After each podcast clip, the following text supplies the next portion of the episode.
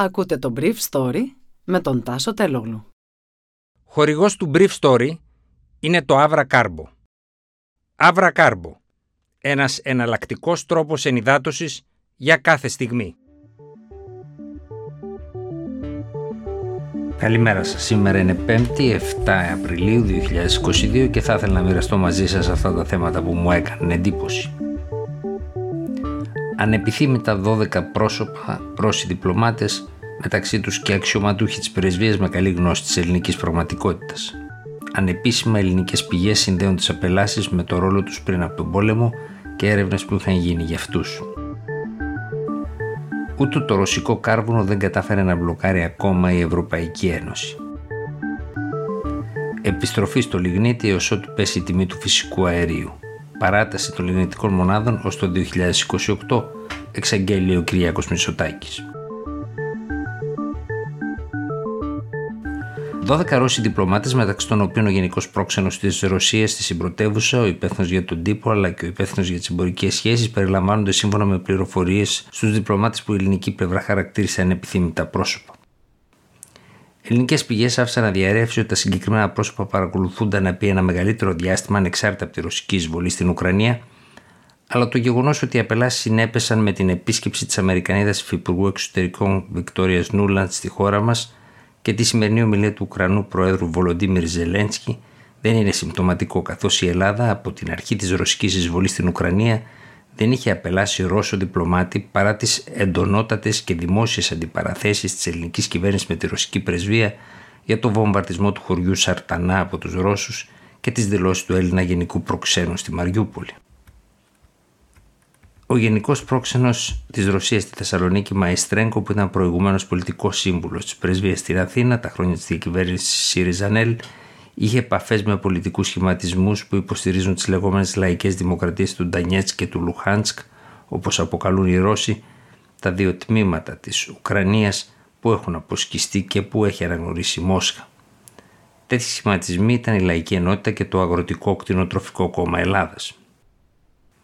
Η απέλαση των διπλωματών είναι η έσχατη επιλογή στις διμερείς διπλωματικές σχέσεις και πρέπει να πραγματοποιείται με προσοχή και με τρόπο που να μην οδηγεί σε κλείσιμο όλων των διπλωματικών διάβλων. Είπε χθες ο Γιώργος Κατρούγκαλος από το ΣΥΡΙΖΑ. Η κυβέρνηση ΣΥΡΙΖΑ συνέχισε πήρε μέτρα προστασίας κυριαρχίας Ελλάδας όταν υπήρχαν αδιάστατα στοιχεία ότι παραβιάστηκε η σύμβαση της Βιέννης, όχι όμως αδιακρίτως, στο πλαίσιο της οριζόντιας πρωτοβουλίας πολλών πρόθυμων χωρών και κατά παραβίαση της αρχής της αναλογικότητας. Οι πρόθυμες χώρες για τις οποίες μιλάει ο κ. Κατρούγκαλος είναι σχεδόν όλες οι χώρες της Ευρωπαϊκής Ένωσης από όπου έχουν απελαθεί περίπου 200 Ρώσοι διπλωμάτες τις τελευταίες 45 μέρες. Ο κυβερνητικός εκπρόσωπος Γιάννης Οικονόμου απάντησε ότι η δήλωση Κατρούγκαλου για την κήρυξη Persone non grate μελών της ρωσικής διπλωματικής αποστολής δείχνει ότι ο ΣΥΡΙΖΑ σταθερά ακολουθεί τη λογική των ίσων αποστάσεων ακόμα και μετά την αποκάλυψη γεγονότων και τα οποία καμία προφορική καταδίκη δεν είναι αρκετή. Ίσως το ΣΥΡΙΖΑ να παραμένουν επηρεασμένοι από τις απόψεις του κυβερνητικού τους εταίρου κ. Καμένου, συνέχισε ο κ. Οικονόμου. Η ρωσική πρεσβεία από την πλευρά της διαμήνυσε την κατηγορηματική διαμαρτυρία της για το αδικαιολόγητο, όπως το χαρακτήρισε και συγκρουσιακό βήμα που έχει στόχο την ακόμα χειρότερη καταστροφή του συνόλου των διμερών μας σχέσεων – Επισημάναμε ότι αυτή η ενέργεια δεν θα μείνει χωρίς συνέπειες, κατέληξε η ανακοίνωση της Ρωσικής Πρεσβείας. Ο πρόεδρος του Ευρωπαϊκού Συμβουλίου, Σαρλ Μισελ, είπε χθες το πρωί ότι οι κυρώσεις που αφορούν το ρωσικό πετρέλαιο και το αέριο δεν θα πρέπει να βραδύνουν καθώς η Ευρωπαϊκή Ένωση θα πρέπει να προχωρήσει στον πλήρη αποκλεισμό των ενεργειακών προϊόντων από τη Ρωσία.